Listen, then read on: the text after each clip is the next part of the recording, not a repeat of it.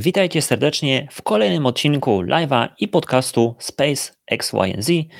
Dziś będziemy mówić o gwieździe tego miesiąca, czyli o Starlinerze.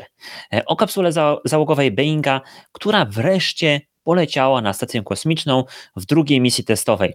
Tym razem się udało polecieć, wrócić, choć nie bez problemów, troszeczkę mniejszych niż ostatnim razem, ale jednak były i dzisiaj o nich porozmawiamy.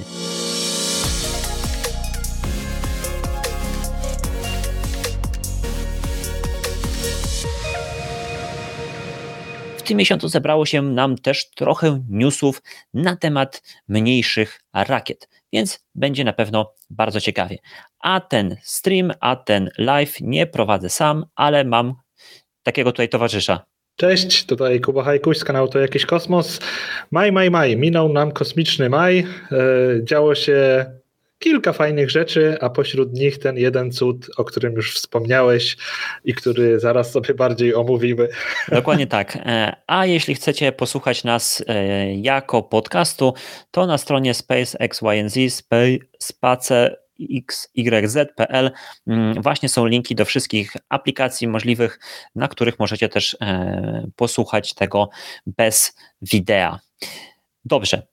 To co, zaczynamy od razu, no tutaj oczywiście okładka dzisiejszego wydarzenia zdradza od razu właściwie wszystko, naszą gwiazdę, tak, nie mogłem oprzeć się, żeby nie powiedzieć tego sucharka, wybaczcie, jeśli był zbyt suchy, no ale po prostu ciśnie się sam na usta, no nasz Starliner. Tak, dokładnie. Kapsuła, która była rozwijana równolegle z załogowym Dragonem od SpaceXa, w końcu też dołączyła. Udało jej się dotrzeć do Międzynarodowej Stacji Kosmicznej, to jeszcze nie koniec jej testów. Program załogowych, komercyjnych załogowych lotów do Międzynarodowej Stacji Kosmicznej ruszył gdzieś w okolicach 2010 roku, a te kontrakty dla SpaceXa i dla Boeinga właśnie zostały chyba po 5-6 latach przydzielone im właśnie. No i od tego czasu trwał taki różny development obu tych kapsuł.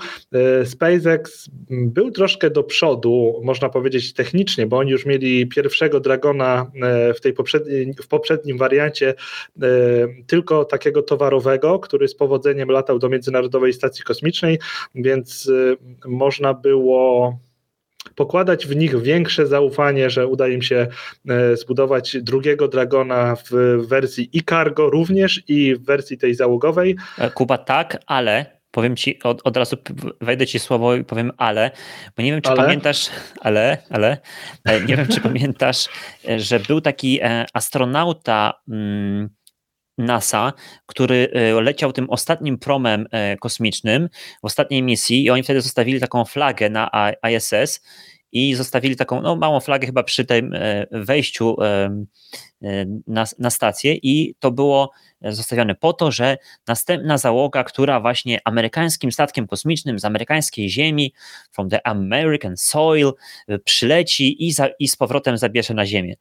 I ten astronauta odszedł z NASA i dołączył do takiej firemki, może kojarzysz, Boeing się nazywa i myślę, że jakby właśnie, tak jak wspomniałeś, to o tych kontraktach myślano już od bardzo dawna, właściwie zanim jeszcze nastąpiła ostatnia misja wahadłowców, no to już to przygotowywano i tak dalej, no i te finalne kontrakty rozdano później, natomiast wtedy kiedy właśnie wahadłowce przychodziły na emeryturę, no to myślę, że większość osób, tak jak ten astronauta wtedy, raczej by stawiało na Boeinga, że to oni pierwsi taką kapsułę zbudują i polecą na stację kosmiczną, no bo oni byli tą znaną wielką firmą z sektora kosmicznego, a SpaceX takim startupikiem, takim, nie wiem, jak w tej chwili może, nie wiem, Firefly, czy nawet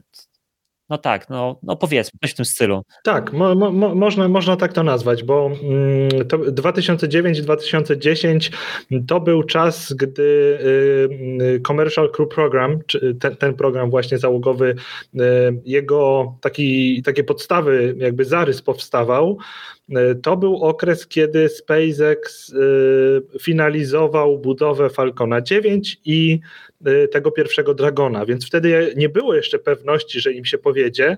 Jedyne co zrobili dotychczas to wystrzelili 2 razy Falcona 1, a potem przez długi czas pracowali nad Falconem 9, więc oni wtedy... różnie można było obstawiać, a Boeing to jednak była firma, która w tym kosmosie już od dekad pracowała, więc jeżeli im się zleci, to może nie najtańsze, ale na pewno będzie zrobione i będzie działać. Znaczy to myślę, że tak jak, bo w tym kontrakcie pierwotnym właśnie odpadła firma Sierra Nevada Corporation, która teraz jest chyba Sierra Space, tak się nazywa, to i ten ich Dream Chaser załogowy, no i to jest nadal taka firma, która tak naprawdę jeszcze nic nie wysłała w kosmos, tak? I wtedy SpaceX był bardzo tak właśnie podobną firmą, tak? Która dopiero coś tam robiła, jakieś małe rzeczy i tak dalej. Natomiast... Znaczy Dream Chaser z nimi bardzo długo, to były właśnie te trzy firmy. Boeing, SpaceX i Sierra Nevada, oni bardzo długo... Były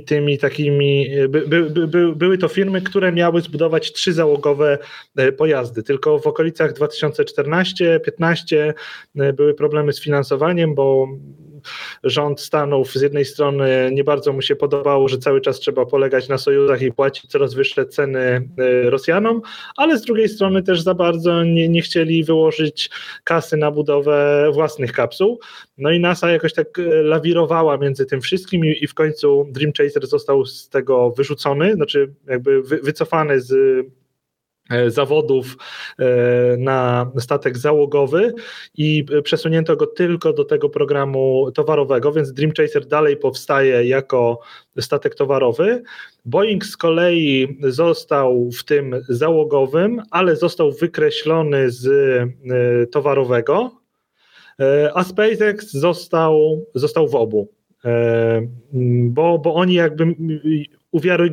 uwiarygadniali się tym, że ich pierwszy Dragon już do ISS lata, więc lepiej im ich było już zostawić w obu tych programach. No i wtedy faktycznie w 2015, gdzie ja to widzę, chyba tak, w 2015 albo 2016 to zostało już tak klepnięte i Boeing i SpaceX dostały finansowanie takie już zatwierdzone, żeby obie te kapsuły skończyć, przy czym to był czas, ten 2015-16, gdy... Kuba, ja mam tutaj, widzę tą informację, że to jest wrzesień 2014, wtedy był ten kontrakt tak oficjalnie przyznany. Aha, okay. Czyli SpaceX miał dostać te 2,6 miliarda, a Boeing 4,2 miliarda. Znaczy tak, no właśnie, no i to co zwykle, czyli Boeing dostaje X, a SpaceX dostaje połowę, no dobra, ponad połowę z tego. To jest też bardzo ciekawe, że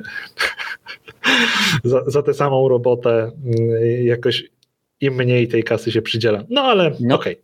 No ale wiesz, jakby to wtedy chyba było tak, że jakby na ile oni poprosili, to chyba tak mniej więcej tyle dostali. Nie wiemy, nie znamy tych szczegółów, tych negocjacji i kontraktu, no i po prostu tak, że tak powiem, to wyszło. Natomiast trzeba jeszcze przypomnieć, i tutaj zakończymy tą może sekcję wspominania przeszłości, że mamy teraz, już mówimy o maju 2022 i nagrywamy to 1 czerwca 2022 i Boeing właśnie zaliczył pierwszą udaną próbę bezzałogową startu i powrotu Starlinera, a do tej pory załogowy Dragon poleciał już 5 razy z załogą dla NASA, na ISS 5 razy, 1 misja testowa i 4 takie normalne i jeszcze poleciał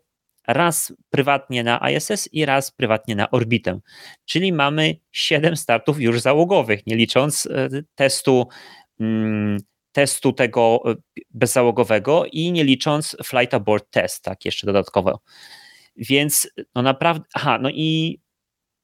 to chyba mówi... To, co zrobił Boeing teraz, znaczy my tak gadamy i tak jakby umniejszamy Boeingowi, no bo trochę im się należy, że to, co oni zrobili teraz, wielki sukces, super, ale to, co oni zrobili, to jest dokładnie to, co SpaceX już sobie zaliczył w chyba marcu 2019.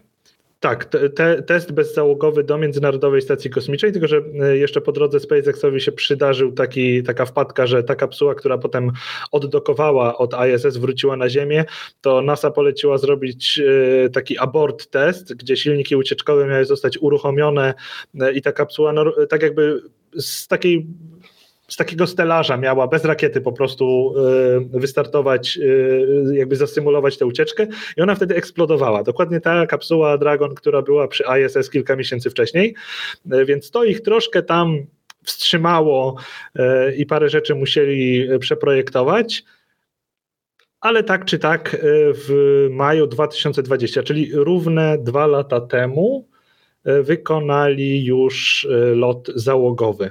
Tak, ten testowy lot załogowy, więc mimo tej usterki i tak mocno do przodu względem Boeinga, bo do 2019 roku możemy powiedzieć, że szli łeb w łeb, że mniej więcej równolegle ten development się toczył, ale SpaceX zaliczył swój lot testowy bezzałogowy OK, a Boeing wtedy miał ten problem w grudniu 2019, że wystartowali i okazało się, że software tam gdzieś się wysypał i kapsuła zaczęła wypalać paliwo, strzelając tymi silnikami nie tak jak trzeba i się okazało, że w momencie, kiedy udało się to wszystko opanować, to tego paliwa już było tak mało, że nie doleciała do ISS. Powtórzenie tego testu trwało od grudnia 2019 do teraz. 2,5 roku. Chociaż musimy też jeszcze przypomnieć o tym, że jakby Starliner już został wytoczony na platformę latem poprzedniego roku, 2021, ale wtedy się okazało, że zapiekły się zaworki i trzeba było powrócić z platformy do garażu, że tak powiem, i sprawdzić, co tam się działo. No i od lata do prawie następnego lata też to minęło tyle czasu, więc od pierwszego nieudanego testu 2,5 roku. No i w końcu im się udało. Tak, ale może, bo właśnie, wiesz, mówiliśmy dużo tutaj, że tak powiem, cały czas jakby się, czepialiśmy tego Boeinga, natomiast powiem szczerze, że teraz naprawdę jakby z wypiekami na twarzy oglądałem i śledziłem tą misję i naprawdę bardzo mocno trzymałem kciuki za to, żeby się udało, bo jakby nie widzę, nawet będąc po prostu gigantycznym jakimś fanem SpaceX, to jakby to aż było, że tak powiem, żal patrzeć, jak ten Starliner po prostu tak długo to wszystko zajmuje, powrót do tej drugiej, przygotowania do tej drugiej misji testowej i tak dalej. I naprawdę, naprawdę trzymałem bardzo mocno kciuki, żeby się wszystko udało. I właściwie chyba się udało, tak? A Starliner tutaj widzimy na tych pięknych zdjęciach z Międzynarodowej Stacji Kosmicznej, kiedy właśnie podchodzi do cumowania właśnie przy stacji kosmicznej. No i tutaj tu się wszystko udało, chociaż były problemy z czym, Kuba? Z silnikami RCS. Właśnie. W 31 minucie misji, czyli po wystartowaniu i wyniesieniu Starlinera na taką orbitę wstępną, bo, znaczy, to nawet nie była orbita, to była taka trajektoria balistyczna. Po 31 minutach on miał użyć swoich napędów, żeby wprowadzić się na orbitę parkingową. I w 2019 roku właśnie w tym momencie coś poszło nie tak. On to zrobił źle, co prawda wszedł potem na orbitę parkingową, ale jakby to zdefiniowało potem resztę tej częściowo nieudanej misji z 2019. Teraz wszystko poszło OK, w sensie, że wykonał zaplanowane manewry, zadokował do ISS, spędził tam parę dni, oddokował, wrócił na Ziemię, wszystko w porządku, ale doszło do kilku usterek właśnie tych napędów. Szczęście jest takie, że Starliner ma naprawdę nadmiarową ilość silników tych, ma właściwie 3 rodzaje napędów, które różnią się ciągiem i on ma ich strasznie dużo, on ma ich chyba 40 parę sztuk, dla porównania Dragon od SpaceXa ma chyba łącznie 16 i no jak zawiodły podczas tego pierwszego manewru w 31 minucie 2, teraz w maju, no to on po prostu ma tyle takich innych jeszcze tych silniczków, że on sobie z tym bez problemu poradził. Co nie zmienia faktu, że jest to troszkę takie martwiące. Ale to są chyba tutaj na tej ilustracji, jak widzimy, to są te silniczki, które są jakby na tych takich klapach przytrzymujących moduł serwisowy, tak? Do kapsuły. Nie widać ich, one są po drugiej stronie. Znaczy tak, jak zobaczymy to zdjęcie, które się teraz wyświetla, to moduł serwisowy ma takie 4 gondole. Tutaj widać 3, jedną u góry, jedna lewa, druga po prawej. Tej dolnej nie widać, bo akurat tak jest Starliner ułożony i to są takie gondole, które właśnie mieszczą w sobie bardzo dużo tych silniczków i w naszą stronę są zwrócone po 2 takie duże i po 2 takie małe. Różnie to jest rozłożone na tych gondolach i zawiodły te duże, przy czym z drugiej strony, bo po drugiej stronie tej gondoli są jeszcze napędy, które właśnie miały wykonać ten manewr, tam ich jest łącznie 12 po tamtej stronie i 2 z nich się wysypały, ale na szczęście on tam ma jeszcze więcej tych takich małych, więc one momentalnie przejęły rolę tych, które tam padły i można było ten manewr wykonać tak jak należy. No, trochę jest to niepokojące, że właśnie tak kluczowy podzespół jak napęd nie działa podczas manewru wchodzenia na orbitę parkingową.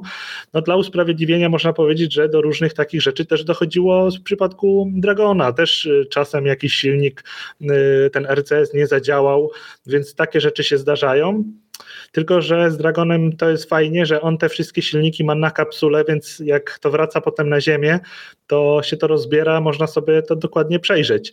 A akurat te napędy, które zawiodły na Starlinerze, są na module serwisowym, który jest odrzucany przed wejściem w atmosferę, więc poza danymi, które zarejestrował komputer pokładowy, nie da się potem już wyciągnąć wniosków co do tego, co mogło zawieść. Mhm. Tak. No więc...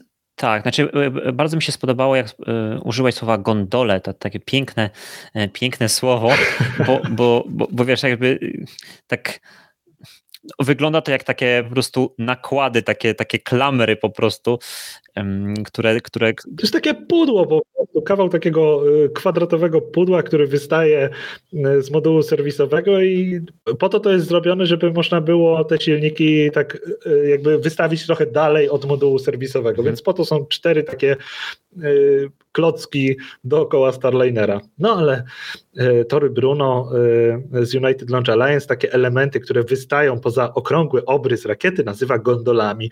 Mi się to podoba, więc ja też tak będę mówił. Nie, no dobrze, bardzo, bardzo sprytne marketingowe zagranie.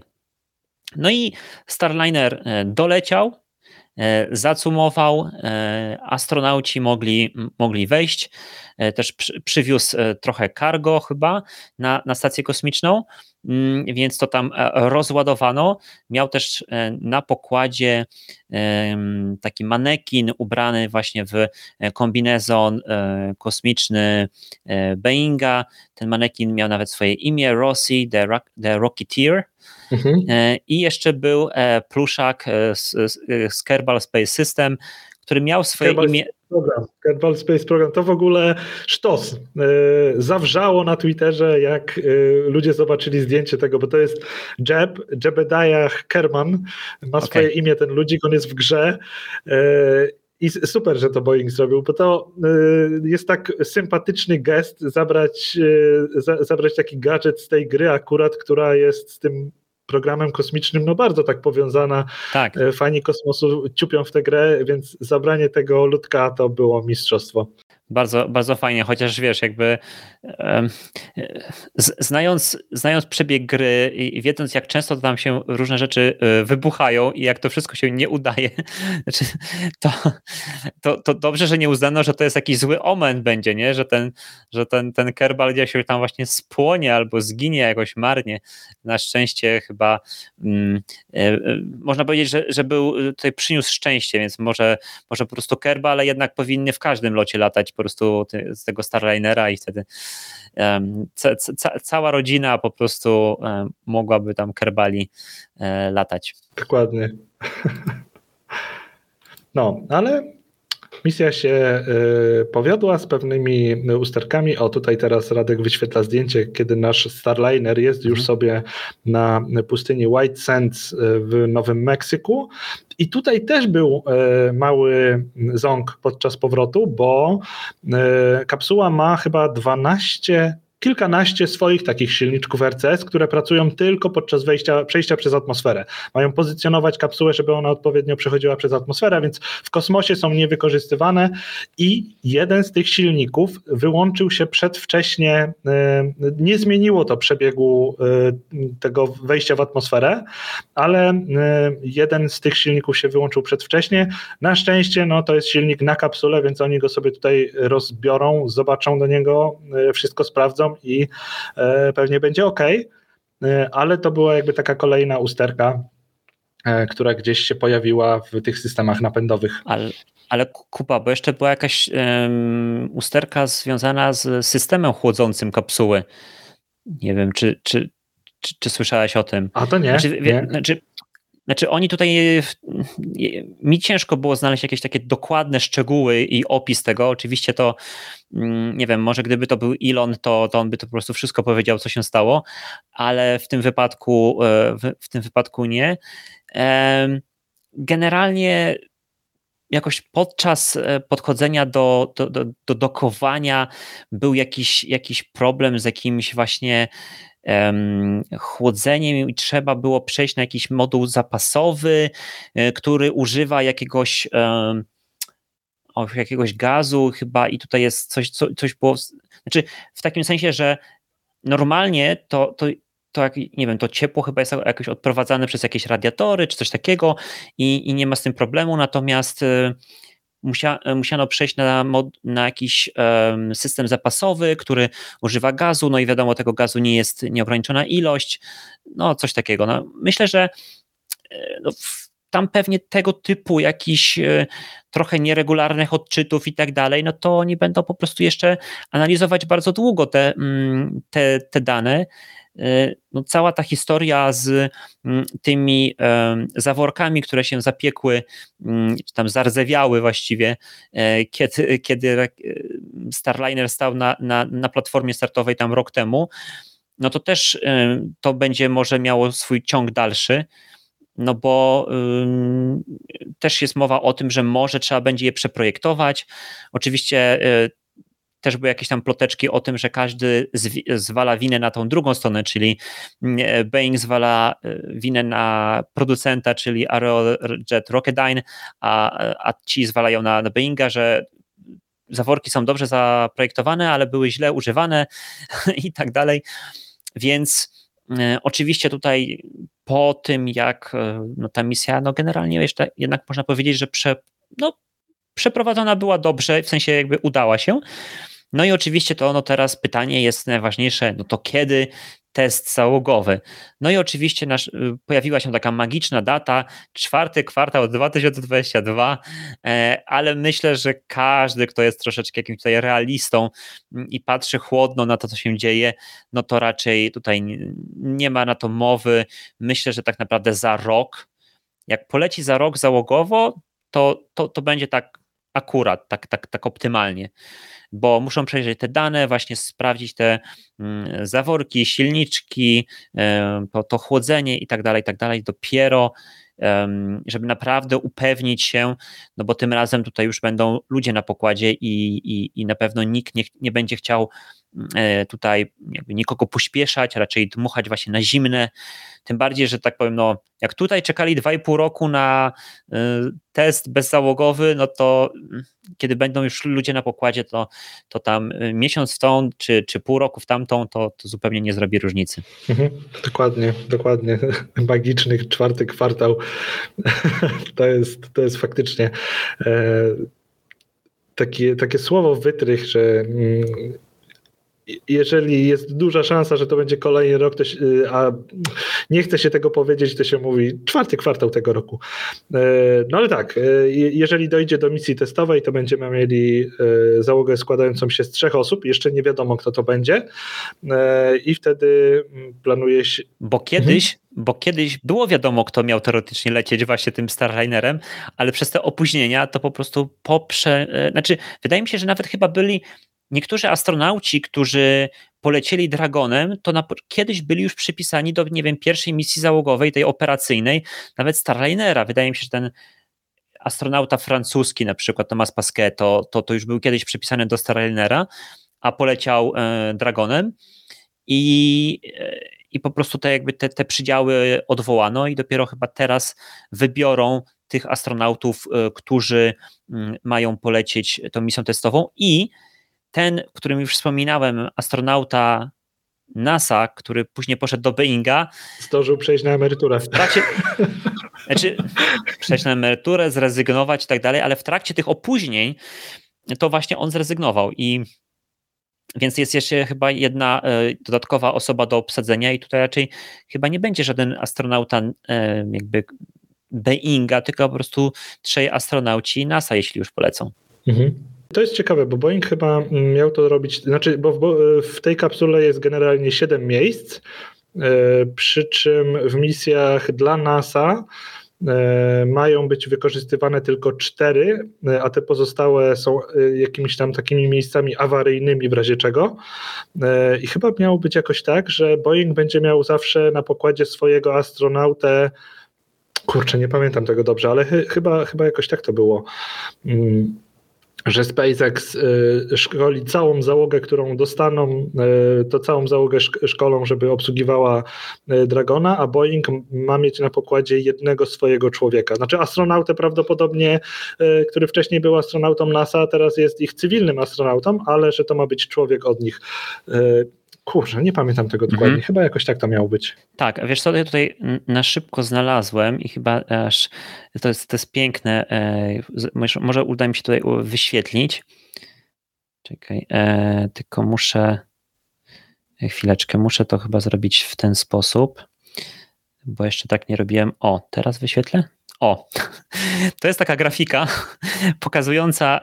pokazująca, a nie mogę tak, dobra, pokazująca właśnie ten astronauta były NASA, a którym był astronautą Boeinga, to jest Christopher Ferguson, ten pan w środku, i to miało być właśnie, tak mieli właśnie w takim składzie polecieć właśnie w tej misji testowej pierwszej.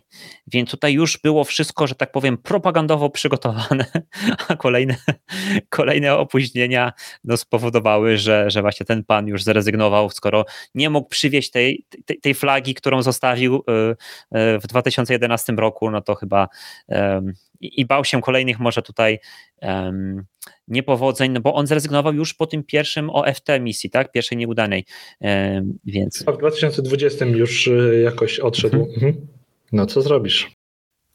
Natomiast chciałem znaleźć jakoś taki pozytywek, że tak powiem, w tej całej misji, mianowicie to zdjęcie, które teraz pokazujemy, czyli Starliner, który wylądował na pustyni w Nowym Meksyku, i tutaj od razu amerykański pick-up podjeżdża, można tą kapsułę rozładować i tak dalej. I myślę, że to jest bardzo fajna rzecz, że to ląduje właśnie na lądzie, tak? Nie trzeba specjalnego statku, nurków i tak dalej. I brakuje mi tego, że NASA w końcu jednak się chyba nie zdecydowała na to, bo SpaceX myślał o tym, żeby załogowe Dragony lądowały na silnikach, tylko właśnie chcieli to na silnikach, a nie na spadochronach, żeby lądowały na Ziemi, na stałym lądzie, bo wtedy po prostu dostęp do takiej kapsuły jest właściwie natychmiastowy. I to robi Starliner, więc tutaj trzeba mu przyznać. Wiesz co, to wydaje mi się, podkreślam, wydaje mi się, bo źródło, w którym to czytałem, nie jest jakimś takim pewnym portalem kosmicznym, że Starliner dlatego dostał od NASA zielone światło, żeby ta kapsuła lądowała na Ziemi. Powód był taki, że Boeing stosuje jakby procedury projektowania takie, jak się podobają NASA, jak są ogólnie przyjęte w branży, że najpierw projekt, jakby takie testy podzespołów, jakieś testy integracyjne i kiedy to wszystko, na wszystko mają zielone światło, to wtedy testujemy już cały system, wysyłamy go tam w kosmos czy coś i wtedy jest praktycznie... powinno być zerowe prawdopodobieństwo, że coś pójdzie nie tak, bo wszystko zostało zgodnie z tymi procedurami zrobione i dlatego pozwolono Boeingowi, bo skoro trzymają się tych starych, sprawdzonych procedur, to mogą zrobić kapsułę, która będzie lądowała na Ziemi. A SpaceX robi tak, że buduje kapsułę, wyrzuca ją z helikoptera i zobaczy, jak daleko się rozprysną części, które gdzieś tam uderzą o coś.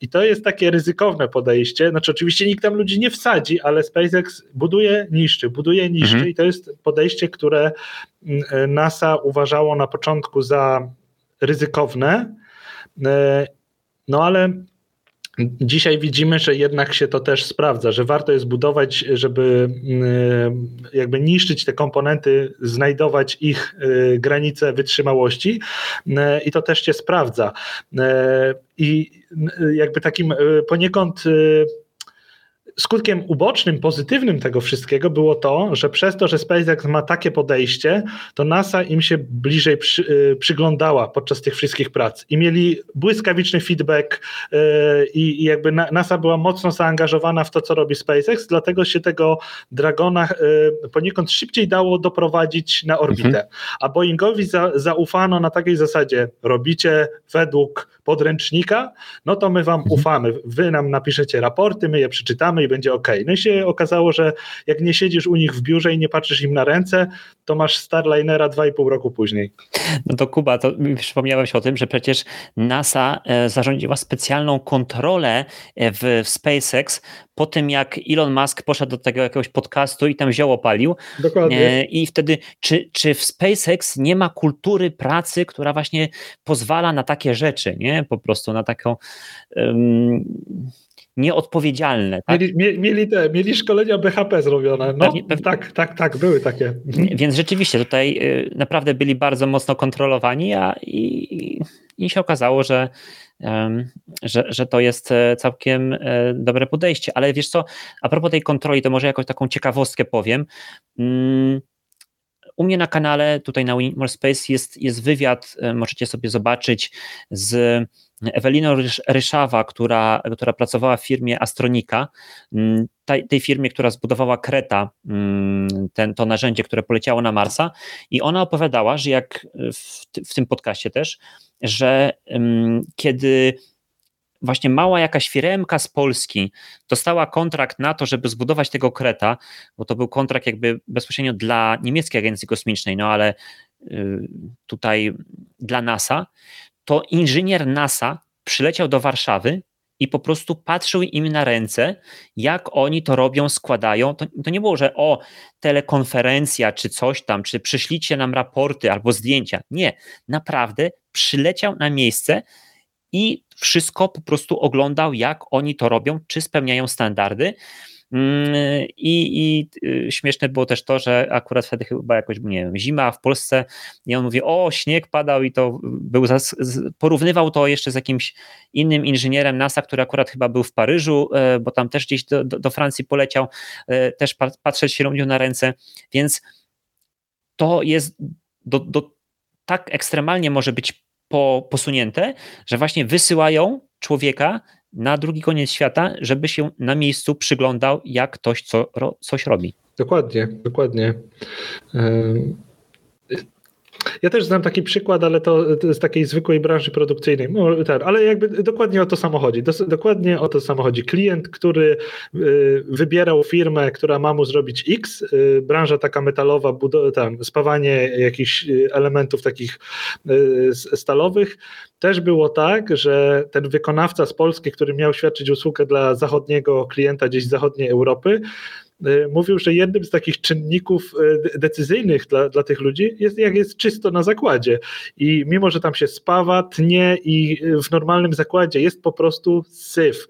Wszędzie jest taki czarny ten pił z tych opiłek i w ogóle smary, cuda. Oni mówią, nie, my musimy mieć czyste podłogi z tej takiej tej żywicy chyba takiej epoksydowej i one muszą być regularnie sprzątane, bo jak klient wpada, to musi widzieć, że jak my mamy porządek na firmie, to znaczy, że robimy też te produkty, no jakby przykładamy się do wszystkiego tak jak trzeba. Kto by pomyślał, że nie wiem, podłoga ma być umyta pod robotem spawającym. Tak, to przypomniałeś mi też gdzieś chyba w jakiejś książce czytałem, że jest jakaś taka firma, która ona produkuje jakiś jeden zestaw takich regałów pod jakieś produkcje, pod... jakiś taki system regałów, ale generalnie to jest tak, że jakby ona tylko to robi. Nie robi żadnych innych meble, tylko jakiś taki specjalny system właśnie, że te regały można dostosowywać, takie śmakie, coś tam. I jak szukają ludzi, to szukają właśnie bardzo dokładnych i że był kiedyś jakiś kandydat, który idealnie na jakiegoś takiego, no powiedzmy montera, no osoby, która składa to u klienta i tak dalej, i był na takim dniu próbnym, no i ten jego przyszły potencjalny przełożony zauważył, że jak składał narzędzia już po robocie, to wrzucił je po prostu wszystkie luzem do takiej dużej torby, nie? I to mu się bardzo nie spodobało, bo to oznacza, że nie jest odpowiednio dokładny, że nie odkłada je na miejsce tam, gdzie powinny być. No i już było nie możemy go zatrudnić, tak więc. Ale jesteś tym. Dobrze. To co, Kuba? Lecimy dalej? Lecimy dalej, ale nam zeszło przy tym Starlinerze. No ale to był naprawdę duży news. I właśnie powinniśmy jeszcze opowiedzieć o jednej rzeczy, o której rozmawialiśmy prywatnie, że no trochę smuteczek, bo to oznacza, że tracimy po prostu takiego kozła ofiarnego do wyśmiewania się. I jeszcze została nam SLS, jeszcze jest SLS, ale no Starliner w końcu poleciał. Tak. To był zawsze taki wdzięczny temat. Co się nie wydarzyło i nie wydarzy w najbliższym czasie? Starlinera. Ha. No i już po wszystkim. No, ale jeszcze oczywiście to chyba rozmawialiśmy na Twitterach naszych, że jeszcze ten test załogowy, no to jest jeszcze kolejna okazja, żeby poślizgnął się na skróce od banana. Miejmy nadzieję, że tego to nie nastąpi, ale no nie mówmy jeszcze hop, tak, no bo to był pierwszy test, no pewnie wprowadzą jakieś poprawki i tak dalej, no zobaczymy co będzie po prostu z tym testem załogowym. To by było bardzo rzadkie zjawisko, czasem tak jest, że jest jakiś progres, a potem jest znaczny krok w tył. Raczej się tego nie spodziewam tutaj, ale kto wie, Boeing już takie różne akcje odstawiał w tych swoich najnowszych projektach branży kosmicznej, że kto wie, czy... To nie będzie progres, tylko będzie regres. Tak, regres. To takie piękna nazwa dla rakiety, nie? Tutaj regres. Dokładnie, regres. Dobrze, idziemy dalej. Space R, nie jak Radek, ale jak rakiety. Rakiety. To jest news, który ja tu chciałem wrzucić, bo dotyczy co prawda rzeczy, które będą nadchodzić do nas dopiero, czyli debiuty kolejnych rakiet orbitalnych, ale zgromadziłem rzeczy, które w najbliższym czasie staną na platformie startowej i polecą, i to prawdopodobnie może nawet w tym roku, bo okazało się, że maj to był taki czas, gdy 3 operatorów rakietowych, którzy dopiero budują swoje pierwsze rakiety, skompletowało swoje maszyny na tyle, że mogą być już dostarczane do tych placówek startowych. I mamy Firefly'a, który w zeszłym roku we wrześniu próbował wystrzelić rakietę Alfa, ale doszło tam do usterki i no niestety pierwszy stopień zawiódł i rakieta nie weszła na orbitę. Mają skompletowaną rakietę, która jedzie sobie teraz do Vandenberg albo już nawet dotarła i tam zostanie złożona na platformie startowej, żeby na wakacjach powtórzyć ten test. To jest to zdjęcie u góry po lewej, tam jest pierwszy stopień na ciężarówce, drugi stopień i reszta bebeszków pojechała sobie osobno.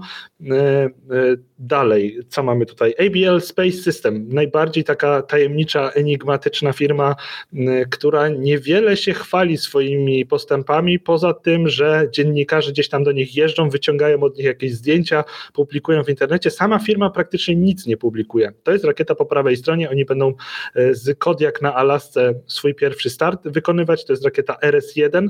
Po prawej widzicie zdjęcie pierwszego stopnia tej rakiety pionizowanego na platformie startowej właśnie na Alasce, a teraz w maju drugi stopień zaliczył testy i może jak zostanie przygotowany do transportu, to może trafić na Alaskę i oni też mają do końca lipca, przynajmniej tak jest w papierach, że do końca lipca mają takie okno startowe, kiedy mogą przeprowadzić ten test, a zdjęcie u dołu po lewej to jest zdjęcie od Relativity Space, rakieta Terran, ta rakieta dziwna, która w całości ma być wydrukowana na drukarce 3D, no to jej drugi stopień, z tego co sobie tutaj zanotowałem, już jest przetestowany, dostarczony na Florydę, tam będzie z Cape Canaveral startował.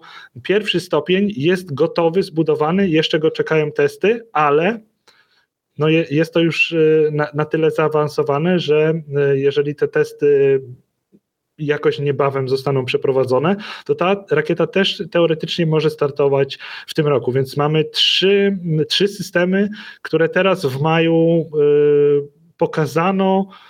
No, pokazano bebechy tych rakiet, czyli to nie jest tak, że oni mówią, no zbudujemy rakietę i wystrzelimy w czwartym kwartale, tylko naprawdę zbudowali rakiety, pakują je do tych worków próżniowych i jadą z nimi na platformy startowe. Super, będziemy mieli dalszą część tego roku taką, że będzie czemu się przyglądać, co obserwować. Tak, i właśnie tutaj z tą rakietą Terran od Relativity Space, to jest rakieta napędzana ciekłym metanem i istnieje taka mała szansa, że może to być tak, że to będzie pierwsza rakieta napędzana metanem, która poleci na orbitę. Ale by było, jeśli się uda. Znaczy, wydaje mi się, że SpaceX jakby nie uczestniczy w tym wyścigu, że tak powiem, nie jest to dla nich ważne. Nie, to zupełnie inna kategoria wagowa, tak? Ale jest to jakaś ciekawosteczka, tak, że no teraz po prostu jest trochę taka moda na wykorzystanie metanu i akurat właśnie tutaj Terran tak będzie latać właśnie metanowo. To jest też ciekawe, że właśnie jak mnożą się te firmy z lekkimi rakietami, to firmy, które już są jakby obecne i wynoszą swoje ładunki, starają się uciekać do cięższych rozwiązań, bo prawdopodobnie w przeciągu 2-3 lat ten segment tak się zagęści, że może być ciężko o klienta i już parę tygodni, parę miesięcy temu przecież prezentowany był Neutron od Rocket Laba, czyli średnia rakieta, oni mają lekkiego Electrona, a teraz będą chcieli mieć rakietę klasy średniej, żeby takie konkretne ładunki wynosić i tak samo ostatnio zapowiedziała Astra, oni mają chyba obecnie najmniejszą operacyjną rakietę na rynku. Orbitalną.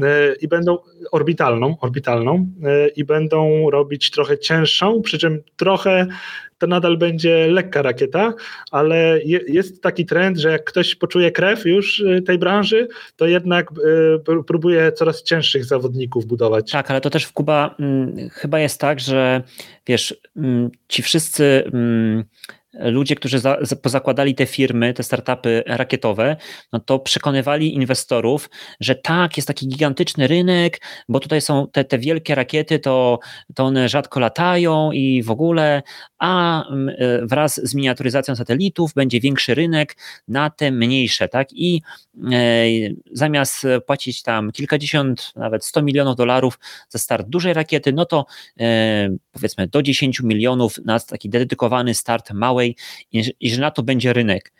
Natomiast to, co się okazało też w poprzednich miesiącach, kiedy Amazon kupił starty rakiet właśnie dużych, tych największych obecnie dostępnych na rynku, do wynoszenia tej swojej konstelacji satelitów szerokopasmowego internetu z tego projektu Kuiper, no to oni nie kupili nagle, nie wiem, 100 startów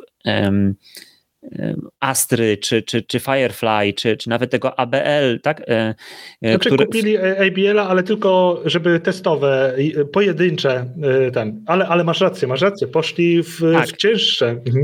Tylko kupili te najcięższe i wydaje mi się, że tutaj też właśnie Rocket Lab jest taką firmą, która owszem, na początku też celowała w ten rynek małych rakiet, ale po prostu szybko się zorientowali, że przyszłość i największy biznes będzie właśnie przy tych megakonstelacjach, ale one jednak wymagają rakiet większych, cięższych i dlatego budują już Neutrona, no i właśnie tak jak te firemki, które teraz pokazujemy i oczywiście trzymamy za nie kciuki, ale to tak naprawdę no, są 3-4 lata za Rocket Labem, tak?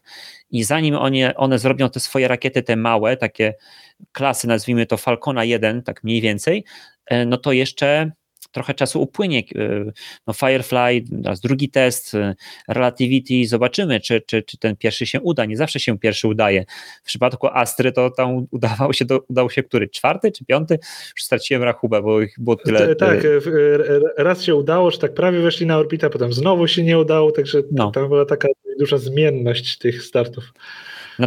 Natomiast moim zdaniem za dużo jest tak naprawdę, szczerze mówiąc, tych startupów mało rakietowych, z małymi rakietami i absolutnie one wszystkie nie utrzymają się na rynku, więc po prostu tak naprawdę kto pierwszy na orbitę, ten lepszy, bo później już po prostu nie będzie na to klientów. Tak, przy dużym nasyceniu rynku rakietami faktycznie, przy czym ja mam dalej takie, ja to powtarzam często, mam takie zdanie, że jednak rynek potrzebuje większej ilości startów. Znaczy w sensie, że są na rynku projekty i klienci, którzy znajdą się na te rakiety. Dla mnie tym takim przykładem jakby potwierdzenia trochę tej mojej tezy jest to, że Rocket Lab na początku też mówił, będziemy mieli lekką rakietę, każdy klient będzie mógł mieć taki dedykowany start dla siebie.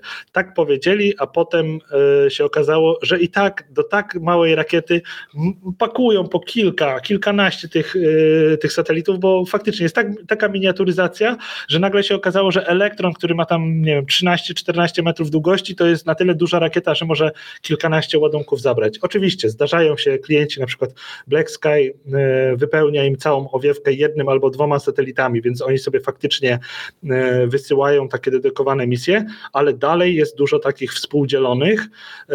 Nawet Astra, która ma jeszcze mniejszą rakietę, to już jest w ogóle jakiś taki robaczek wśród tych rakiet, to oni biorą po 3-4 ładunki pod owiewkę, a jak się pojawiły te CubeSaty, że to nie jest nawet 1U, tylko 1/4U, to naprawdę już tych ładunków jest coraz więcej, ceny idą w dół i wynoszenie satelitów jest osiągalne przez coraz więcej instytucji, firm i tak dalej. Ale no, to jest moje zdanie, więc jakby przyszłość to zweryfikuje. Za 2-3 lata zobaczymy, jak te firmy ze swoimi rakietami wejdą na rynek i czy faktycznie będą wystrzeliwać, nie wiem, co 2-3 miesiące rakietę, no bo okaże się, czy faktycznie na rynku jest tylu klientów, żeby zapełnić te manifesty tych startów. Mhm. Znaczy ja kibicuję temu, żeby rzeczywiście jakby ten rynek się rozszerzał, dzięki czemu tego typu startupy rakietowe będą miały rację bytu, ale no... nie wiem, tak naprawdę zobaczymy. Tutaj jeszcze właśnie sytuacja ekonomiczna, inflacja, wojna, tak dalej. No, zobaczymy. Może nie być aż tak różowo, a na pewno to moim zdaniem to już jest jakby wiadome ponad wątpliwości, że jednak pewnie największą właśnie kasę zarobi się na kontraktach na te megakonstellacje, tak? No bo niby raz podpisujesz kontrakt na start kilkanaście, kilkadziesiąt startów tak naprawdę twojej rakiety i masz zapewniony manifest na lata czasami nawet to może być. To w sumie taka ciekawostka, jak już o tym mówimy, że teraz właśnie był kolejny start Starlinków i właśnie SpaceX przekroczył tą granicę, ponad połowa już konstelacji jest na orbicie, 2,5 tysiąca satelitów, a chyba planowana ta pierwsza generacja Starlinków jest na 4400, więc już ponad połowa jest na orbicie, no ale właśnie przy takiej masie, ilości 4000 satelitów, no to po prostu tych startów, nawet dużej rakiety, ciężkiej, jak w porównaniu do tych małych pokazywanych, no to jednak jest mnóstwo tych startów potrzebne i to jest rozłożone na lata. Z drugiej strony na przykład Kuba, tak się zastanawiam, bo właśnie komentarze ekspertów po tym, jak Amazon ujawnił ten kontrakt, mega kontrakt na zakup rakiet, były też takie, że oni właściwie wykupili dostępne moce przerobowe poza SpaceX-em właściwie tych zachodnich rakiet. Więc jeśli będziesz chciał za rok, za dwa, za trzy, za cztery, za pięć nawet wystrzelić coś, to oprócz SpaceXa, który chyba w tej chwili ma nieograniczone tutaj możliwości startów Falcona 9, no to nie będziesz mógł kupić zachodniej rakiety do startu. Więc może to jest jednak mimo wszystko dobra wiadomość dla startupów typu właśnie Firefly czy Relativity Space, że jednak te mniejsze satelity, mikrosaty jednak będzie można wystrzeliwać, właśnie taki, tak jak właśnie to Black Sky, które lata teraz elektronami, no to może tutaj ten rynek się otworzy dla tych mniejszych, bo po prostu nie będzie można kupić rideshare'a na takiej dużej. Coś w tym jest. Chyba kto wie, czy Bezos wykupieniem tych startów, o których mówisz, nie zrobił przysługę tym startupom rakietowym, że jakby duża część tego ciastka została ugryziona i ci nowi operatorzy muszą zrobić nowe ciastko, żeby rynek miał co jeść. Kto wie, faktycznie, bo Vulcan, jak tak od czasu do czasu na niego spoglądam, to jest rakieta, którą rozwija United Launch Alliance, ona jeszcze nie wystartowała. A też a propos maja, silniki do Vulcana, te lotne były testowane, więc były? Jakby nie było, te silniki BE4 dla Vulcana były testowane, więc jest szansa, że Vulcan w końcu dotrze na platformę startową i zacznie latać, ale jakby nie było, ta rakieta ma tak już wypchany manifest, kilkadziesiąt startów ma zaplanowanych, zakontraktowanych, to jest ilość, która wydaje mi się, jakby może danemu modelowi rakiety wystarczyć na cały okres jej życia, w sensie, że od momentu pojawienia się do przejścia na emeryturę Vulcan spokojnie ma już zaplanowaną odpowiednią ilość tych startów. No i rzeczywiście ciężko byłoby go teraz gdzieś dostać tak po prostu na najbliższe lata na rynku. Też pytanie, na ile jakiś prywatny klient chciałby skorzystać z Vulcana, bo United Launch Alliance tanią firmą nie jest i chociaż Vulcan ma być bardziej ekonomiczny od Atlasa, to może się okazać, że jeżeli masz, satelitę telekomunikacyjnego, nawet takiego dużego na orbitę geostacjonarną, no to lepiej tam się dogadać ze SpaceXem i za tych, 50 milionów go sobie wystrzelić, a nie z United Launch Alliance za 2 albo 3 razy tę cenę. Także tak. Zobaczymy. Dobrze, lecimy dalej i a właściwie spadamy dalej. Więc tutaj na grafice, dla tych, którzy nas słuchają, na grafice, na zdjęciu pokazujemy, jak właśnie elektron, pierwszy stopień elektrona wraca z orbity na spadochronie. Zdjęcie jest robione z helikoptera, który miał go przechwycić właśnie w locie, tak żeby po prostu nie wodował, a przechwycić w locie i zawieźć chyba na statek, albo gdyby się udało, to nawet na ląd od razu. I udało się podczas tej ostatniej misji, która miała nazwę, Kuba, pytałem się ciebie. There and back again, czyli tam i z powrotem? Tak, więc udało się złapać w trakcie lotu, znaczy opadania, ten pierwszy stopień, ale pilot śmigłowca jednak zdecydował, że trzeba ją odrzucić, bo tam jakieś, nie wiem, wibracje były, drgania, dokładnie nie powiedziano, co tam się działo, że tutaj jednak mogło być coś nie tak i pilot wolał nie ryzykować i wypuścił rakietę, ale ją odzyskano, wyłowiono z oceanu. No i podobno jest w całkiem niezłym stanie i może coś tam jeszcze z nią w przyszłości zrobią. No, to było chyba 3 maja. W ogóle ogromny kamień milowy Rocket Labu. Firma z Nowej Zelandii, która próbuje teraz przystosować swoją lekką rakietę Electron do tego, żeby jej pierwszy stopień był wielokrotnego użytku. Rakieta jest mała, więc podejście takie jak robi SpaceX, czyli lądowanie na własnych silnikach, no, w przypadku Rocket Labu firma twierdzi, że to jest no, nie za bardzo wykonalne, bo kiedy to już wraca z orbity, znaczy to nawet nie wchodzi na orbitę, ale kiedy wraca z kosmosu ten pierwszy stopień, no to w nim już nie jest za wiele tego paliwa, żeby takie rzeczy zrobić, więc podjęli decyzję, że będą łapać to za spadochron i 3 maja udało się to zrobić.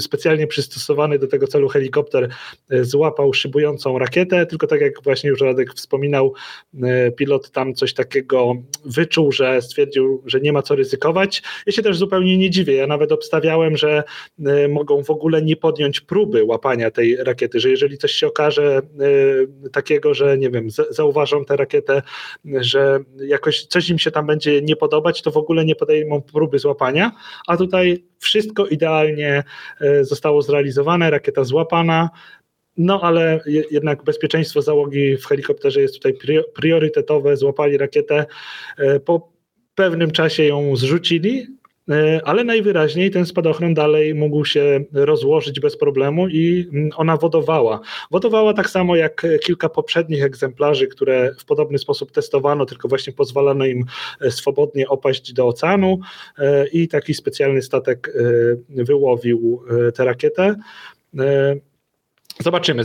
Na pewno Rocket Lab będzie chciał kilka bebechów z niej wyciągnąć, użyć ponownie, bo tak się też działo, że te rakiety, które wracały w miarę okej, to wyciągano z nich podzespoły, sprawdzano i były używane przy kolejnych misjach, więc teraz pewnie zrobią podobnie i pewnie też przepracują ten temat, co się stało, że trzeba było ją zrzucić, żeby przy kolejnym teście no, dostarczyć ją suchą na statek, no bo jakby teraz kolejnym etapem jest sprawienie, żeby rakieta nie dotknęła wody, żeby ta sól morska nie dostała się nigdzie do środka, bo wtedy będą mieli taki kompletny,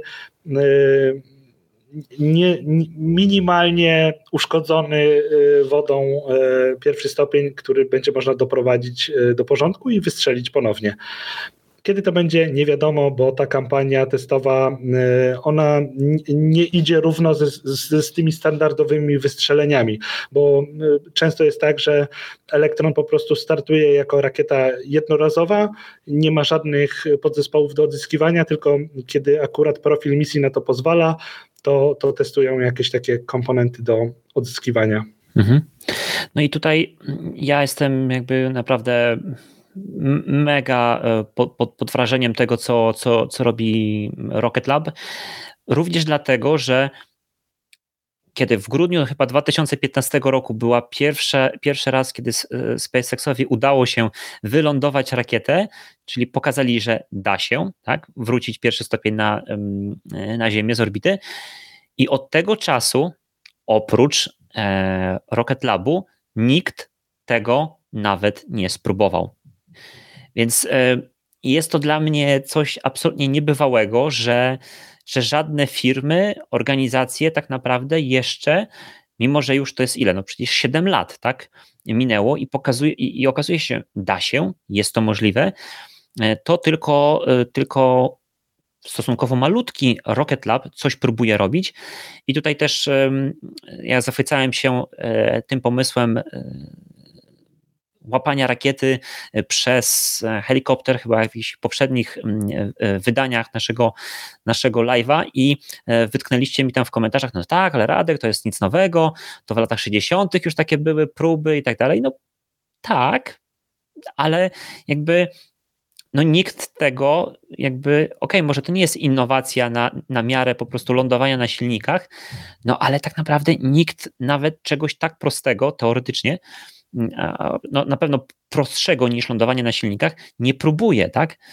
Wszyscy idą w zaparte rakietki jednorazowego użytku, tak? I tylko mówi, o Vulcan, no fajnie, albo będzie tańszy w produkcji i 100% amerykański, nie jak Atlas. O Ariane 6, o bo zoptymalizowaliśmy proces i będzie tańsza. No super, ale jakby od 7 lat już wiemy, że jest droga wytyczona przez SpaceX i ciężko będzie konkurować o starty, jeśli rakieta kosztuje $100 milionów i jest jednorazowa, tak? Więc naprawdę dziwi mnie to, no ale ta branża też ma jakby swoimi prawami się rządzi, tak, że tutaj bardzo duży jest kurek państwowych pieniędzy i no niektóre firmy tak jak nasza tutaj ulubiona ULA, United Launch Alliance, no kontrakty rządowe i tak w sumie chyba zaspokoją ich moce przerobowe. Tutaj jeszcze dostali zastrzyk gotówki od Amazona i nawet muszą dodatkową chyba właśnie dodatkową platformę tak dobudować, czy tam nie, dodatkową ten budynek integracji rakiety z satelitami, bo tak to by po prostu nie byli w stanie równolegle 2 na przykład ładunków przygotowywać, więc i tak mają, że tak powiem, no, branie i nie muszą się tym przejmować, więc natomiast myślę, że tak za 10 lat to będziemy po prostu, nie wiem, patrzeć, nie wiem, z takim zdziwieniem, jak patrzymy teraz, nie wiem, na stare filmy, w których, nie wiem, jeżdżono samochodami bez pasów, albo, nie wiem, tak. No, dokładnie. Znaczy, to jest zaskakujące, że te duże firmy nie naciskają właśnie na development, na rozwój rakiet, komponentów wielokrotnego użytku. Dobra, ESA ma ten swój program taki, gdzie ten Temis, coś tam testują. Ale tam jest kilka, tam jest jeszcze Maja jakaś tam. Ale to tak się tak jakoś ślimaczy i kurczę, nawet ta wojna, która jest teraz na Ukrainie, pokazała jak wszystko jest niepewne i liczy się spryt, bo pojawiły się sankcje, sojuzy przestały wykonywać misje dla zachodnich klientów, bo sankcje i Zachód się od nich odwrócił, no to OneWeb mocno, czyli operator innej konstelacji takiej satelitarnej z internetem satelitarnym, mocno to odczuł, bo oni wynosili ładunki swoje sojuzami, co prawda za pośrednictwem Arianespace, no ale nagle odcięło ich od rakiet. No i Arianespace płacz, bo kurczę, myśmy wszystko ogarniali sojuzami. Tam raz, 2 razy do roku leciała Ariane 5, rakieta, taka ciężka ich, którą sami faktycznie budują, a tak to kupują starty od Rosjan. I nagle się okazało, nie ma. I jakby plan alternatywny, no nie ma, nie da się. I OneWeb sobie pospacerował do SpaceXa, a na jakiejś konferencji pogadali i się okazało, że SpaceX przez to, że ma stajnie pierwszych stopni Falconów, to są w stanie wykonać pewne ruchy tak, żeby jakby w tym roku jeszcze jakieś rakiety dla OneWeba znaleźć i jakby pomoc przyszła z zupełnie innej strony, od potencjalnego konkurenta, ale no to jest zaskakujące, jakie korzyści, których się nie spodziewaliśmy, teraz generuje takie podejście, jakie ma SpaceX, bo na początku było mówione, że no będziemy dzięki temu redukować koszty i u siebie jakby Znaczy będą spadać ceny rakiet i u siebie będziemy redukować koszty, a tutaj nagle się okazuje, że sytuacja globalna pokazuje, że mają kolejną korzyść, że są w stanie bardzo zwinnie zareagować na sytuację na świecie i jakiemuś klientowi, który jest w potrzebie w przeciągu roku dostarczyć rakietę, która wyniesie jego ładunek na orbitę. Nie wiem, czy to będzie w przeciągu roku, ale jakby cały świat zareagował, nie da się, a SpaceX zareagował, no mamy tam jakieś boostery, wystarczy, że zbudujemy drugie stopnie i owiewki. No, znaczy nawet owiewki nie, bo przecież są wielokrotnego użytku, tylko drugie stopnie dobudujemy, a tutaj też pokazują w tym roku, że są w tym sprawni i szybcy, bo teraz chyba średnio jeden na tydzień drugi stopień Falcona powstaje. W 2022 roku co tydzień średnio chyba startuje Falcon i można wykorzystywać pierwsze stopnie, które już leciały, owiewki, ale drugie stopnie trzeba budować, no bo to nie wraca potem na Ziemię i to też jest jakieś szalone tempo, nieprawdopodobne. No, chyba nikt tak szybko nie buduje rakiet jak SpaceX, te drugie stopnie. Tak, ale wiesz co, to jeszcze jest, bo teraz mówisz, no mogli odpowiedzieć na sytuację, jaka zaistniała na świecie. No tak, ale mogli to zrobić dzięki decyzjom, które podjęli jakieś tam 5, 7, 10 lat temu, tak? Ale bo mi chodzi o to, że okej, ja rozumiem, że te 5 lat temu, 10 lat temu, no ciężko było jakby to uzasadnić, żeby wydawać dodatkowe pieniądze, dużo dodatkowych pieniędzy, żeby stworzyć rakietę, która będzie wielokrotnego użytku, ale spowoduje, że obniży cenę tego jednego startu, nie? Jakby, bo wydajesz więcej pieniędzy, a później będziesz zarabiać mniej.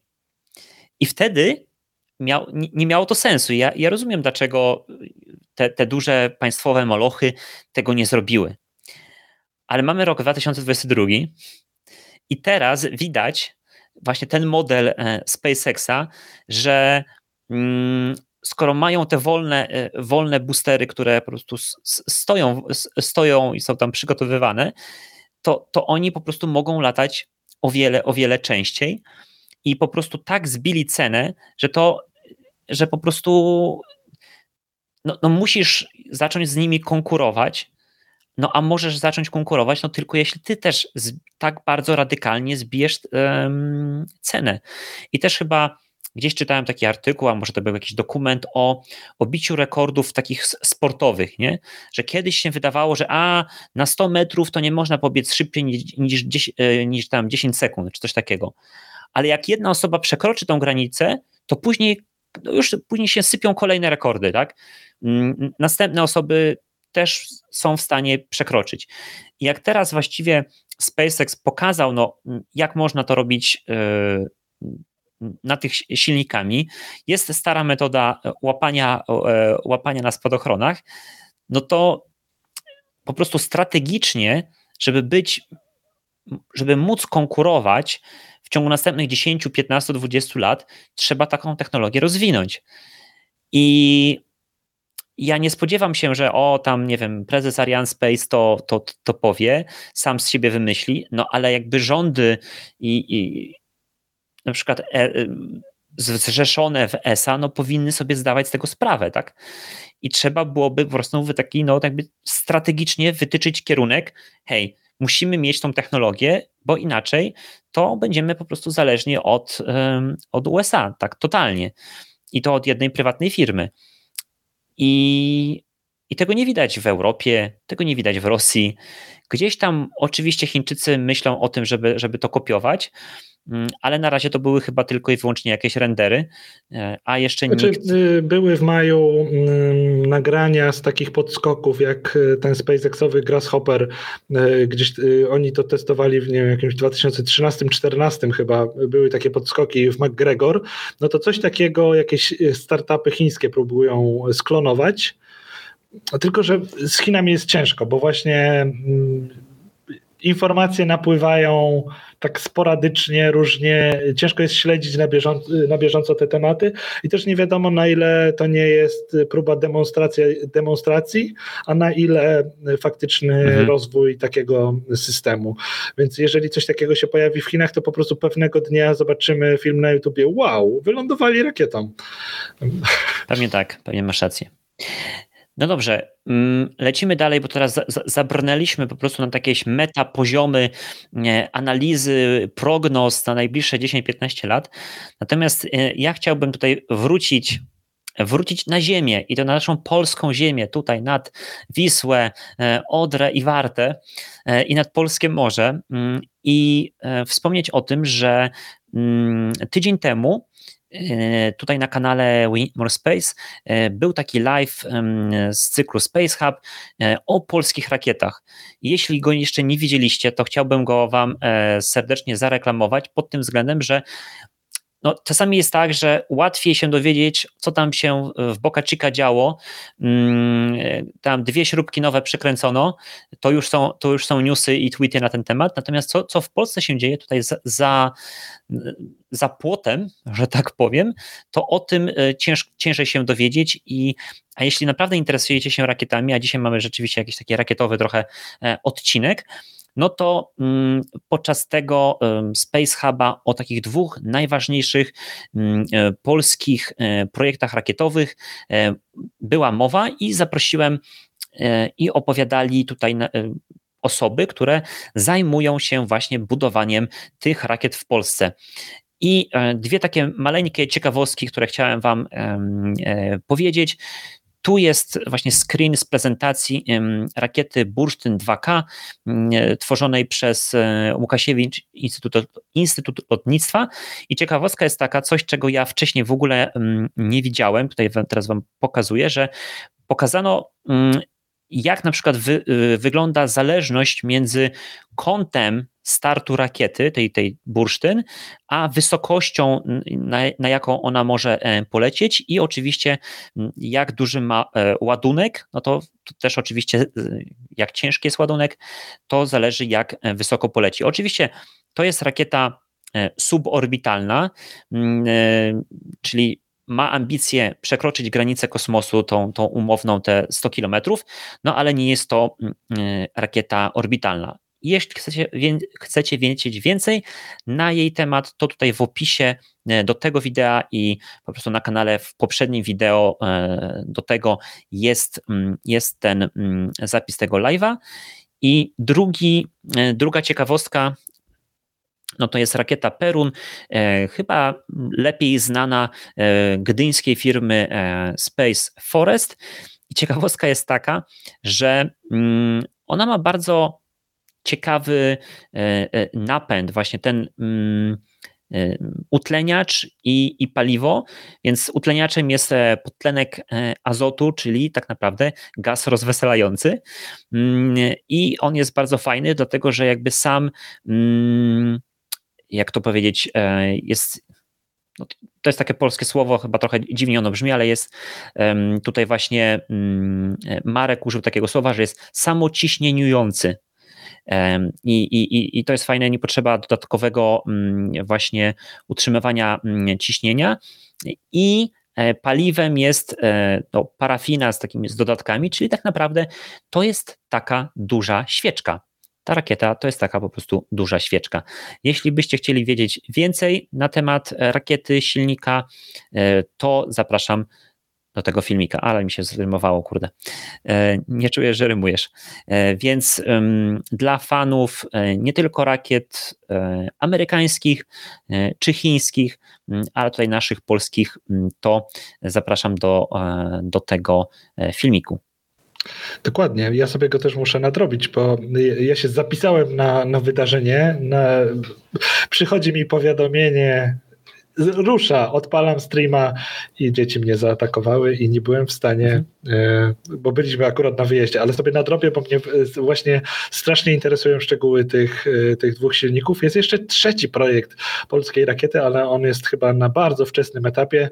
Super, bardzo fajnie, że udało ci się dotrzeć do tych ludzi, którzy stoją za tymi projektami. Tak, i właśnie jakby wartością wydaje mi się, że też jest to, że mówią o tym twórcy, tak, czyli osoby, które naprawdę tymi rękami, tymi nogami po prostu to robią, nie? A nie tutaj dwa youtuberzy, którzy gadają, bo trochę coś tam poczytali gdzieś tam albo pooglądali, nie? Więc jakby myślę, że warto to no jakby posłuchać tego, co naprawdę ci twórcy mają do powiedzenia. Oczywiście skala tych rakiet jest zupełnie inna, chociaż tam na samym końcu było całkiem długa sesja pytań i odpowiedzi, no i oczywiście pytano też właśnie Space Forest, czy planują rakietę orbitalną i tak dalej, no to tam zapraszam do tego filmiku, tam była taka dłuższa, bardziej filozoficzna odpowiedź, co, gdzie, jak, kiedy i w ogóle skąd na to mają pieniądze i tak dalej,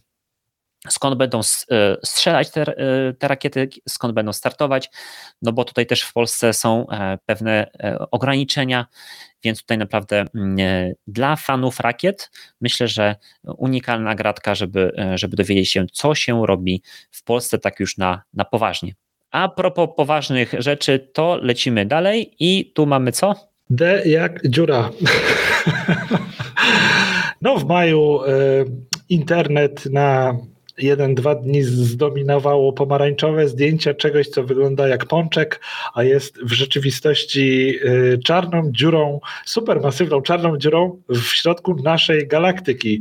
W końcu mamy fotę czegoś, co się znajduje w środku naszej galaktyki, bo od paru lat w sieci można było sobie oglądać zdjęcie tej supermasywnej czarnej dziury, ale z innej galaktyki, galaktyki Panna A.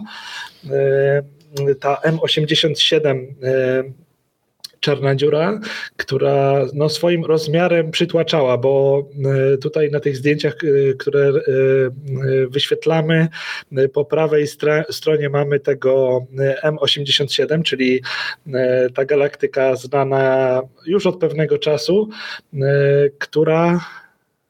Gdzie tu?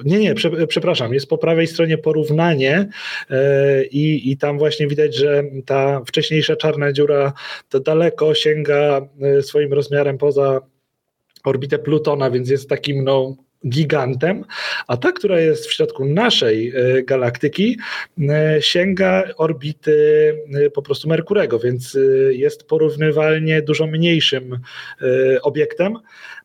I też ciekawe, bo to zdjęcie zostało wykonane w 2017 roku, znaczy zdjęcie, no, te obserwacje były prowadzone w 2017 roku i do teraz trwała obróbka tych danych i w 2022 dopiero można było zobaczyć, jak wygląda czarna dziura w środku drogi mlecznej.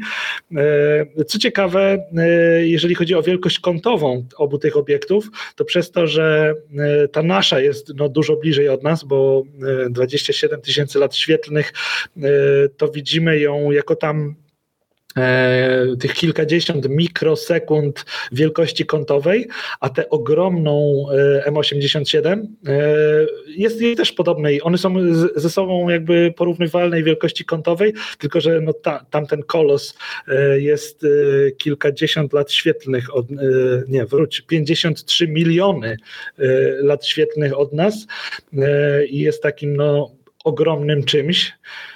No ale to nie była nasza czarna dziura. W końcu mamy sweet focie z naszego podwórka. Tak, dokładnie, podwórka. No. Czy dla mnie jest absolutnie niesamowite, jak po prostu jest skala kosmosu, jest naprawdę tak ciężka do pojęcia, że właśnie tutaj jest czarna dziura wielkości po prostu... No, orbity Merkurego, tak? No, to jest po prostu naprawdę się w głowie nie mieści. Ja kiedyś byłem w Piwnicach pod Toruniem, czyli w tym radioobserwatorium i tam tuż obok tego radioteleskopu jest właśnie taki model układu słonecznego, jakby zachowana jest wielkość planet w stosunku do odległości między nimi. I te planety to są takie, no, takie groszki, tak? Po prostu takie draże, kuleczki takie. I są umiejscowione właśnie jakby w skali w stosunku do tego, jak są duże i odległość między nimi. I po prostu przychodzisz, patrzysz na taką jedną, taką małą kuleczkę, taką drażę i później idziesz kilkanaście, kilkadziesiąt metrów i idziesz. I wtedy sobie tak pomyślałem, że okej, czyli tak wystrzeliwujemy taki okruszek, to mniejsze niż coś niż jakiś tam nawet kawałek kurzu, powiedzmy, z takiej kuleczki, i ona musi trafić w drugą kuleczkę tego Marsa czy jakąś tam inną po prostu planetę, a tak naprawdę między tymi obiektami jest po prostu mnóstwo pustki. Dokładnie. Te pierwsze misje z lat 60. takie z Ziemi, nie wiem, w stronę Księżyca, czy Marsa, czy Wenus, to dużo jest takich informacji na zasadzie, że rozminął się z Marsem o ileś tam tysięcy kilometrów, no bo nie trafił w Marsa. Albo w końcu któryś trafił w Marsa, tylko rozbił się na Marsie i jakby... Znając tę skalę tego wszystkiego, to sobie myślisz, kurczę, oni rozbili to o Marsa, to jest taki sukces, że w ogóle trafili w tego Marsa, nieważne, że to rozbili, no nie, że to się nie udało, ale udało im się pokonać tę ogromną odległość, co dalej jest niczym w porównaniu do tego, co tutaj oglądamy na tych zdjęciach. Ja to też powtarzam, że mnie przygnębiają trochę jakby te doniesienia o misjach i ciałach niebieskich, które sięgają gdzieś, nie wiem, Jowisza i dalej, bo jakby to są takie skale czasowe, żeby tam jakaś sonda dotarła czy cokolwiek, że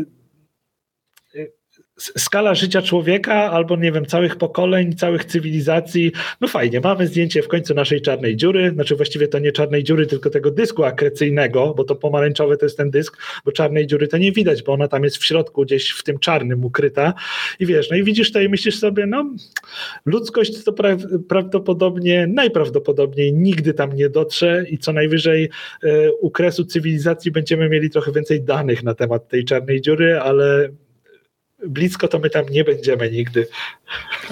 No wiesz, nie wiem, czy tak naprawdę też chciałbyś być tak bardzo blisko tej czarnej dziury, to jest następna rzecz. No tak. Znaczy, wiesz co, no, miejmy nadzieję, może kiedyś jakieś tam, wiesz, napędy warp albo coś takiego, no to jakby ciężko to jest przewidzieć. Czasami ten postęp w nauce albo w naszym, nie wiem, zrozumieniu wszechświata jest naprawdę taki skokowy, tak, czyli mnie absolutnie zdumiało, że chyba w 1915 roku była jakaś taka konferencja naukowa, na której no, najwybitniejsze wtedy umysły tamtych czasów dyskutowały, czy te gwiazdy, które widzimy na niebie, to one są wszystkie w naszej galaktyce, czy one też są, czy to są jakby inne też galaktyki, nie? No i później rozwój techniki tak szybko postępował, że okazało się, że hej, ten wszechświat jest o wiele większy niż myśleliśmy, bo to, co nam się wydawało, to może jakaś kolejna gwiazda, tak naprawdę jest kolejną galaktyką, tak? I ten wszechświat nam po prostu w ciągu kilkudziesięciu lat straszliwie urósł.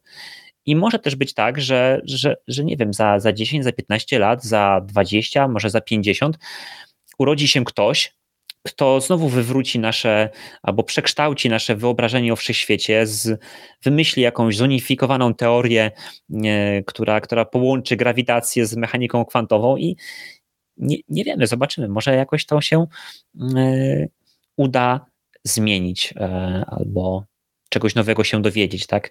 Nie tak dawno, dopiero parę lat temu potwierdziliśmy istnienie fal grawitacyjnych, tak? Więc kto wie, co nas czeka? Dokładnie. Trzeba nam warpa. I Kuba. Mhm. I a propos, znaczy w sumie to może tak, wrócimy do tego, zaraz wrócimy do tego, ale wiem, że mamy te slajdy a propos tego, co w przyszłości. Więc jeśli też nie widzieliście jeszcze tego wydania specjalnego albo nie słyszeliście wydania specjalnego SpaceXYZ, to z Kubą we Wrocławiu mieliśmy przyjemność, teraz jest jakaś incepcja tutaj, się rozmnożyliśmy, pokazuję, dla tych, którzy nas słuchają, pokazujemy właśnie zdjęcia z naszego wystąpienia we Wrocławiu. To właśnie we Wrocławiu rozmawialiśmy na temat tego, co się będzie działo w ciągu nadchodzących tylko 10 lat, czyli taki stosunkowo bliski nam horyzont czasowy. No i właśnie tutaj rozmawialiśmy o tym, co się będzie działo i tam wtedy też rozmawialiśmy o tych misjach do na przykład tych gigantów gazowych poza Jowiszem i poza Saturnem. No i te misje to już są rozpisane na naprawdę dziesięciolecia i stąd tutaj po prostu pesymizm Kuby stąd wynika. Ale jeśli jeszcze nie słyszeliście, nie oglądaliście, to zapraszamy do wysłuchania. Jak Luke Skywalker wsiadał do X-Winga, to pakował R2D2 gdzieś tam do jakiegoś, nie wiem, schowka i za kwadrans byli gdzieś w innej części galaktyki, a my będziemy czekać 50 lat, żeby do Urana dolecieć. No, w ogóle mi się to nie podoba. Tak, no i oczywiście ten filmik na kanale jest też oczywiście w podcaście i wracamy do tego, co będzie się działo w kosmosie już nie w maju, a w czerwcu 2022 roku. Tak, zgadza się. Wydaje się, że w czerwcu wystartuje misja Capstone. To jest fizycznie nieduża misja. Rocket Lab wystrzeli Electrona, a Electron wyniesie na orbitę taki specjalny statek kosmiczny, znaczy mały statek kosmiczny bezzałogowy, oczywiście Fotona swojego, który będzie transportował znowu dalej specjalnego satelitę NASA na orbitę wokół Księżyca.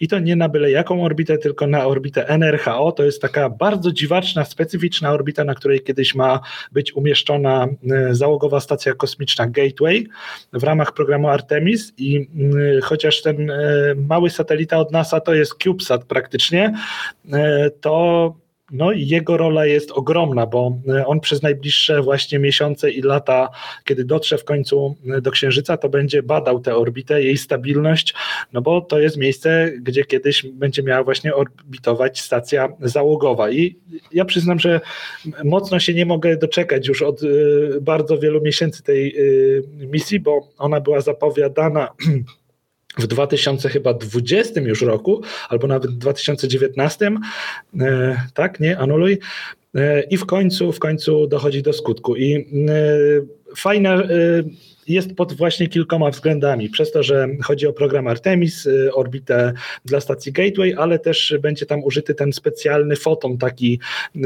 ten trzeci stopień rakiety Electron, taki kickstage od Rocket Labu, bo to jest, będzie ten foton międzyplanetarny, taki naprawdę stateczek na koksie i jeżeli on pokaże, że potrafi wysłać ładunek w okolice Księżyca, to dla niego to będzie też spory egzamin, bo za 2 lata Rocket Lab ma tym lecieć na Wenus ze swoją prywatną misją sondy wenusjańskiej i o ile się nie mylę, też podobne fotony mają zostać wysłane na Marsa, chyba 2 w jakimś późniejszym czasie, ale co ciekawe, nie będą elektronami wysyłane, tylko zostanie to zapakowane do innej rakiety, tylko NASA na tyle się idea tego fotona podoba, że chcą jako osobny produkt to zakupić od Rocket Labu, więc pod wieloma względami ta misja jest bardzo taka nowatorska.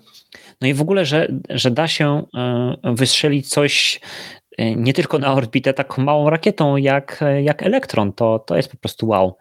Oczywiście ten Capstone to będzie tam chyba trochę leciał, nie? Na ten Księżyc, to nie jest tak szybciutko. Tak, bo to przez to, że właśnie, że mała rakieta i ten foton, on też nie ma jakiegoś mocnego silnika, to on będzie chyba przez bardzo wiele dni robił takie manewry asysty grawitacyjnej wokół Ziemi, żeby podnosić orbitę, podnosić i w końcu się wstrzelić w Księżyc. Więc to też nie będzie tak od razu jak w programie Apollo, że wchodzili na orbitę parkingową, celowali tam, gdzie mieli lecieć i jazda. Tylko tak. To trochę potrwa. Translunar injection i po prostu odpalamy silniki i lecimy po prostu na jakimś z boostem takim, tak, strzelając rewolwerami, po prostu tutaj wlatujemy na sygnale. No, tu będzie translunar ślimacze tempo, ale ma się udać. Więc to super, jeśli to się uda, no i po prostu misje na Wenus, naprawdę jestem pod wrażeniem. No, i co dalej? Zobaczymy, bo... Dobra, dalej. SLS, który w marcu miał mieć wet dress rehearsal, czyli próbę generalną przed startem, która nie do końca się udała, bo wiele zaworów odmówiło posłuszeństwa. SLS poleci jak poleci, więc podumali, naprawili i w czerwcu, 11 czerwca SLS ma zostać wytoczony z powrotem na platformę startową i ta próba generalna, czyli tankowanie, odliczanie, ale bez odpalania silników ma zostać powtórzone. Jeżeli tym razem się uda, to kolejnym krokiem będzie wystrzelenie SLS-a w misji Artemis 1. Pewnie Kuba w Q4, tak? Tak. Już się takie głosy pojawiają. 4. kwartał. No tak. Pojemne, to taka czarna dziura po prostu w kontinuum czasu. To zmieści wszystko. Nie wiemy kiedy. 4. kwartał. Dobra, tak, kolejna rzecz. Tak, no bo tutaj już w komentarzach pytacie się, a co ze SpaceX? Nie mówicie o SpaceX? No więc właśnie nie mówiliśmy w tym miesiącu o SpaceX, bo tak naprawdę nic takiego bardzo znaczącego się nie działo, natomiast mamy nadzieję, naprawdę fingers crossed, trzymamy kciuki, żeby za miesiąc poświęcić jednak dużo czasu, bardzo dużo czasu SpaceX, aby opowiedzieć o właśnie tym, że SpaceX w końcu dostał tą ocenę środowiskową i że może latać z Boca Chica. Znaczy plotki mówią o tym, że dostanie ją, ale w sumie nie wiem, jakie są źródła tych plotek. No wiadomo, tam może w Stanach ktoś zna tam kogoś, kto pracuje w FAA i tak dalej. Gdzieś tam może dziennikarze znają osoby odpowiedzialne za coś, no i ktoś tam... przy jednym głębszym albo jakimś tam papierosku może ktoś komuś coś powiedział, ale nie wiemy tego na pewno. No, ocena środowiskowa miała być właśnie do końca maja, przy czym ta ocena nie jest jednoznaczna z zielonym światłem, z pozwoleniem na starty, tylko jest ważnym takim dokumentem oceniającym wpływ na środowisko startów Starshipa z Boca Chica, więc miała być do końca maja.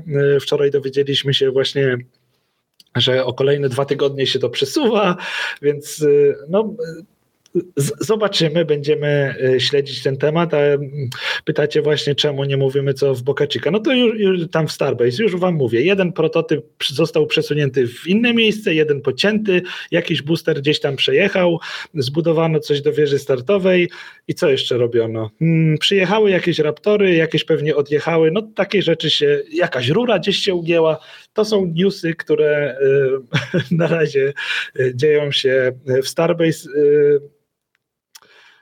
No wiem, że moglibyśmy rozkminiać dużo takich technicznych rzeczy, które tam się dzieje, ale wydaje mi się, że szkoda czasu, bo tak jak w zeszłym roku były ogromne takie, znaczy ogromne, w sensie bardzo takie spektakularne i ważne testy, startował prototyp, to teraz dużo się rzeczy buduje, ale nie ma takich kamieni milowych na razie i tak jak Radek mówi, zaczekamy na ocenę środowiskową, zaczekamy aż może będzie bliżej faktycznie tego startu orbitalnego, bo teraz te prototypy, które są w Starbase, to nadal nie wiadomo, które to będą te orbitalne. Za każdym razem mówiliśmy, o ten już będzie, ten już jest taki zbudowany, a tutaj nagle, dobra, wyjeżdża, pocięli go, do widzenia.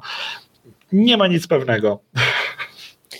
Tak, znaczy ja myślę, że też jakby taki format, że my to rozmawiamy o tym co miesiąc, a nie co tydzień, a nie co 2 dni, to też jakby dzięki temu musimy jakby trochę oczyścić te tematy, jakby odróżnić te ważne od mniej ważnych, tak? No bo no przecież są takie amerykańskie portale, które publikują i po 3-4 newsy kosmiczne dziennie, no bo ktoś tam coś zapowiedział, bo jest jakiś tam update, bo była jakaś konferencja i ktoś coś tam powiedział, no ale jak spojrzymy na to z perspektywy miesiąca, no to nie były żadne bardzo ważne informacje na ten temat, więc miejmy nadzieję, że za miesiąc będzie już naprawdę dużo takich konkretnych, soczystych informacji o postępach prac w Boca Chica czy na Florydzie, bo owszem, platforma jest budowana, startowana na Florydzie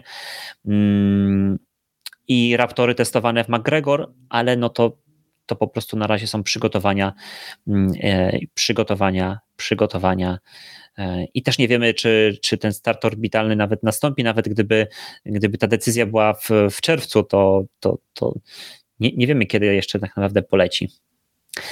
No dobrze, i ostatnią rzeczą, to tylko tak wspomnieć trzeba chyba z punktu widzenia kronikarskiego, to będzie pierwszy start rakiety Vega C, tej europejskiej, włoskiej, która właśnie w wersji C będzie pierwszy raz, ma wystartować w czerwcu. No i jak wystartuje, to wtedy opowiemy o niej trochę więcej zapewne. Ale serio? Już tak mówią, że w czerwcu ją wystrzelą? Tak. Wow. Czadowo. No i to dobrze. Jakoś umknęło. Widziałem na Twitterze jakieś zdjęcia z integracji kolejnych stopni, ale tak mało ufałem w to,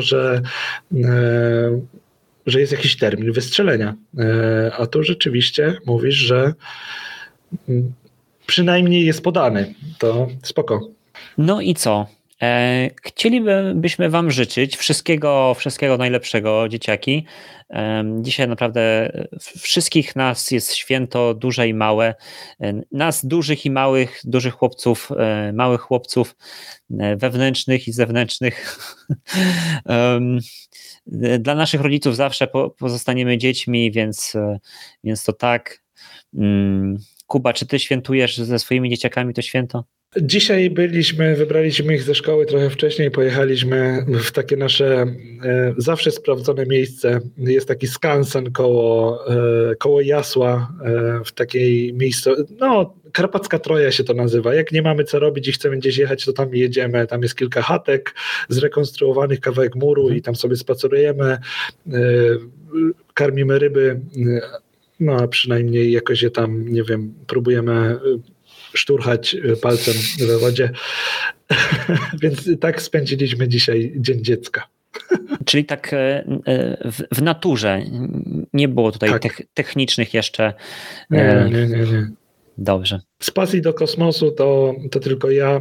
Moje dzieci w ogóle nie czują tego bluesa, a Róża z małżeńskiego obowiązku słucha i tak, wiesz, tak kiwa głową, że tak, bardzo interesujące, ale ja wiem, że wiesz, pada jednym uchem, a drugim.